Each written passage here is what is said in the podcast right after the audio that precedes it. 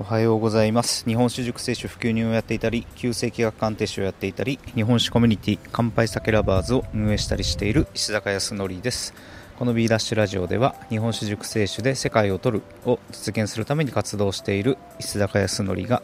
行動して役立った人生を加速させるための情報をコンパクトにお届けしています。今日のテーマは日本酒熱燗の可能性について。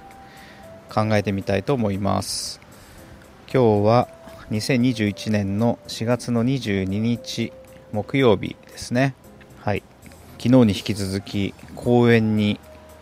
来ておりまして公園に椅子を組み立てて机も机？テーブルも持ってきてですねくつろいでます。まあ、そんな中でちょっとアウトプットをしてるんですけれども、まあ、今日はですね今ノートにまとめている日本酒の、まあ、僕なりに感じている可能性についてをまとめてるんですけれども、まあ、その内容についてちょっとこ声にして出してみようかなと思いまして話をさせていただきます。今日はですね熱燗の可能性についてですね。で僕は日本酒に可能性を、ま、感じていて、まあ、日本酒業界に足を突っ込んで突っ込み始めたんですけれどもその中でも特に日本酒の熟成酒と熱燗まあ、あとペアリングですね、まあ、ここに特に可能性があるんじゃないかなと思っています。でここでいう可能性っていうのはまだまだ普及するのりしろが多い。大きいという意味ですね。で今回はその中でも、まあ、熱燗の可能性について自分なりにまとめてみたいと思います。でそもそも熱燗って何なのかという話なんですけれども、まあ、熱燗はお酒をチロリと呼ばれるですね。まあ、手記があるんですけれども、まあ、そこ、まあ、チロリに入れたりですねあととっくりに入れてでお湯で湯煎してですね熱を加えていって温めたお酒のことを熱燗と、まあ、言います。でお酒の、まあ、温度帯を変えることでお米の甘みが膨らんできたりですね。あと隠れていたうまみが口の中で広がったりあとは少し、まあ、飲みにくかった熟成したお酒を温度を上げることで酸味を強くして飲みやすくしたりと、まあ、味わいが温度によって変わるんですね。で多くの人が持っている熱燗へ対するイメージなんですけれども、まあ、これは温度が上がることでアルコールの匂いが際立って鼻に刺激が来るとかですね。あとは酔いやすいなどといった感じのどちらかというと、まあ、マイナスなイメージの方が強いのではないかなと思ってます、まあ、テレビドラマとかで、まあ、最近はちょっと見てないですけどお酒を飲むシーンとかで熱燗が出てくるときは、まあ、大体そんな扱いをされてますよね。もう結構ぐでんぐでんに酔った人が熱燗飲んでるみたいな、まあ、そんなことが多かったような記憶があります。まあ、しかしですね実際はそのように感じるお酒は、まあ、ごくごく一部で、まあ、そのお酒に適した温め方をすることで、まあ、そのお酒が持っているポテンシャルが引き出されていくようなイメージですね。でこれは言い換えるとお燗を熱燗をつけることっていうのは、まあ、日本酒という素材をですね料理することと、まあ、捉えられるんじゃないかなと思ってます、まあ、素材っていうのは、まあ、ね、鶏肉とか牛肉とかも素材だと思うんですけれども、まあ、そのまま食べても、まあ、美味しいものもあるかもしれないですけれども、まあ、それを、まあ、実際に料理人が料理して調理してで味をつけて美味しくなっていくと思うんですね。この熱燗というもの自体も、まあ、その調理料理に値するんじゃないかなという意味です、まあ、これが熱燗へ対する、まあ、僕のイメージなんですけれども、あとちょっと目線を変えてですね温めて飲めるお酒っていうのは世界にどれほどあるのかっていう話なんですけれども、まあ、これですね実際に世界を見渡しても温めて飲むというお酒は、まあ、少ないですね。実際に僕海外結構行ったんですけれども30カ国ぐらい行ったんですけど温めたお酒を出してもらった記憶はないんですよね。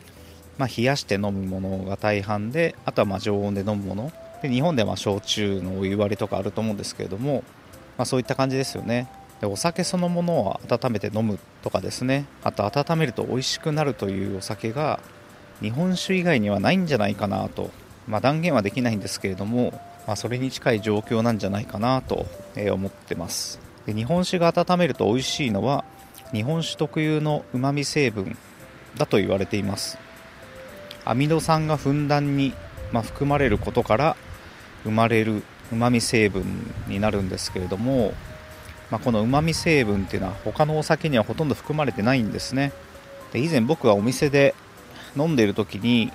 フランス人の方が1人で入ってきて、まあ、なんか話す、まあ、タイミングがあって話し始めたんですけれども日本酒の話になりまして、まあ、それ日本酒を飲むお店だったので日本酒についてなんか話す機会があったんですけれどもで日本酒にはうまみという特別な味わいがあるんですよっていうことを得意気に伝えようとしたんですけれどもうまみという言葉のですね英語が出てこなかったんですね。で僕はまうまみという言葉をそのまま使ったんですけれどもあそしたら愛のうまみと、まあ、言われたんですね。うまみっていう言葉知ってるんだ。そのまんま使ってるんだ。っていう、まあ、意味なんですけれども。フランスではうまみという言葉が、まあ、そのまま使われてるんですね。うまみが、まあ、日本特有の味わいと捉えられるならばですね熱燗という飲み方で海外に日本酒を広げるという価値が十分にあるのではないかなと、まあ、考えられると思うんですね。だここはもうちょっと掘り下げていきたいなという点になります。でもう一つはですね熱燗の魅力なんですけれども熱燗は、まあ、先ほど申し上げました通り、まあ、チロリやとっくりにお酒を入れてお湯につけて温めなければ、まあ、ならないですよね。で飲食店さんにとってはこの熱燗をつけるっていうのは手間になるんですね。冷やして香りよくすっきり飲めるお酒を、ま、冷蔵庫に入れといて、まあ、そのまま出すのと手間をかけて熱燗で出すのとまあ、価格は基本的に変わらないんですね。まあ、だから冷酒を出した方がお店としては効率がいいという、ま、話になりますよね。でここは熱燗が普及していない一つの要素であることは間違いないと思うんですね。熱燗の手間を価格に乗せることが、ま、認められればですねまだやりようはあるかもしれないんですけれども現実的にそのような価格設定にはなっていないということですね。まあ、ただですねここを逆手に取ればですねあえて手間をかけられる要素であると、まあ、捉えることができると思うんですね。わざわざひと手間を加えて美味しい日本酒を提供してくれる人お店になれるということですよね。僕は熱燗を美味しく飲ませてくれるお店に、まあ、よく行くんですけれども、まあ、いつも美味しくおかんつけしてくれてですね お酒を口にするたびに、まあ、感謝の気持ちが湧き上がってくるんですね、ま本当に美味しく温めてくれるのでまあ、料理もですねもちろん手間を加えてですね、出してくれているのは分かっているんですけれどもなんかもう料理っていうのは少し当たり前のようになってしまっているんですが熱燗はわざわざ温めて美味しく出してくれたというふうに、まあ、思いやすいと思うんですよね、まあ、実際に僕はそう思ってるので、まあ、それでありがとうございますという気持ちが、ま、湧いてくるんだと思うんですけれども、ま、そういった要素はいい面でですねあるんじゃないかなと思ってます。これってすごい価値なんじゃないかなと思うんですね。今の時代美味しいお店を探すことはもう難しくなくなってしまって美味しいお店だらけになってしまったっていう状況だと思うんですね。そんな中で味だけで差別化するってとても難しいことだと思うんですよね、うん、なのでそんな中で、まあ、人の温かみとかですね真心が感じられる要素があるものっっていうのが、まあ、今後の価値になっていくんじゃないかなと思うんですよね。で熱燗は、まあ、その要素をふんだんに持っていると僕は思っています。でさらに言うと何でしょうこのぬくもりとかっていうのはなんか日本らしさであるなとやっぱり思うので熱燗という、まあ、文化は日本という国にとてもふさわしいものだなと僕は感じています、まあ、こんなことから僕は熱燗の文化を伝えていきたいなと、まあ、思うようになったんですけれども昔から熱燗の魅力に気づいて美味しい熱燗を提供して普及活動されている、まあ、先輩方が、まあ、当然いらっしゃるんですね、まあ、その先輩方のおかげで僕も熱燗の魅力に、ま気づくことができたわけですけれどもこれらをなんかしっかり大事にしたいなとま、思ってるところですね。で今、まあ、僕が、まあ、過去に読んだ日本酒に関する、まあ、本をですねまた読み返してるんですけれどもえーとですね一つは「居酒屋の誕生」という本ですね。あとは「世界一うまい日本酒」あと日本酒日本の酒、まあ、などの、まあ、本があるんですけれども、まあ、これらの本でに書いてあることとして、まあ、過去の、まあ、江戸時代とかですね日本酒がどのように飲まれていたかっていうことが、まあ、結構書かれてるんですね。でその時のことを簡単に言うと今のような日本酒の飲まれ方ではなくて、まあ、3年とか、まあ、9年とか熟成させたお酒を、まあ、出すっていうのが、まあ、結構普通であったっていうようなことが書かれてたりですね。であとお酒を温めて出すっていうことの方が、まあ、普通であるというような、まあ、ことが書かれてるんですね。だから今の日本の、まあ、日本酒のブームっていうのは、まあ、キンキンに冷やしたお酒をすっきりきれいに軽やかに飲むという、まあ、完全にそういう流れに、まあ、なってもう10年ぐらい経つんですかね。なってるんですけれども、まあ、これはごくごく新しい流れであって、まあ、本来昔から培われてきた、まあ、日本酒の文化っていうのは、まあ、熟成させたり温めたりというものが、まあ、あったんですね、まあ、それが時代を、まあ、経て、まあ、戦争とかですね、まあ、そういった、まあ、時代を経て、まあ、ちょっと今薄れてしまっているという、まあ、ような、まあ、状態でありますので過去に認められてたものっていうのは、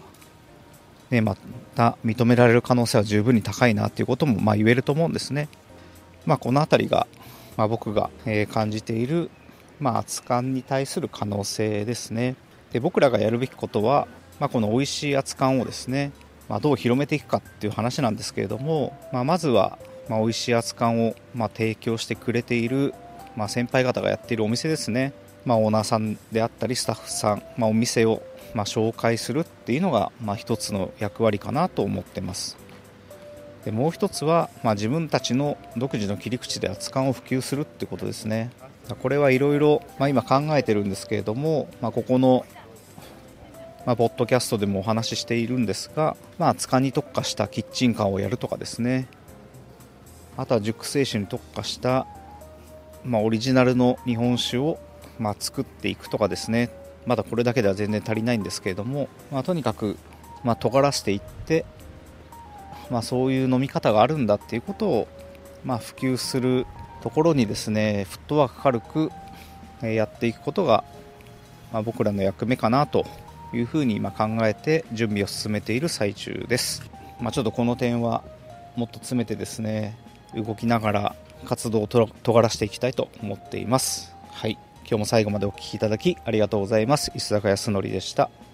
今日も楽しい一日をお過ごしください。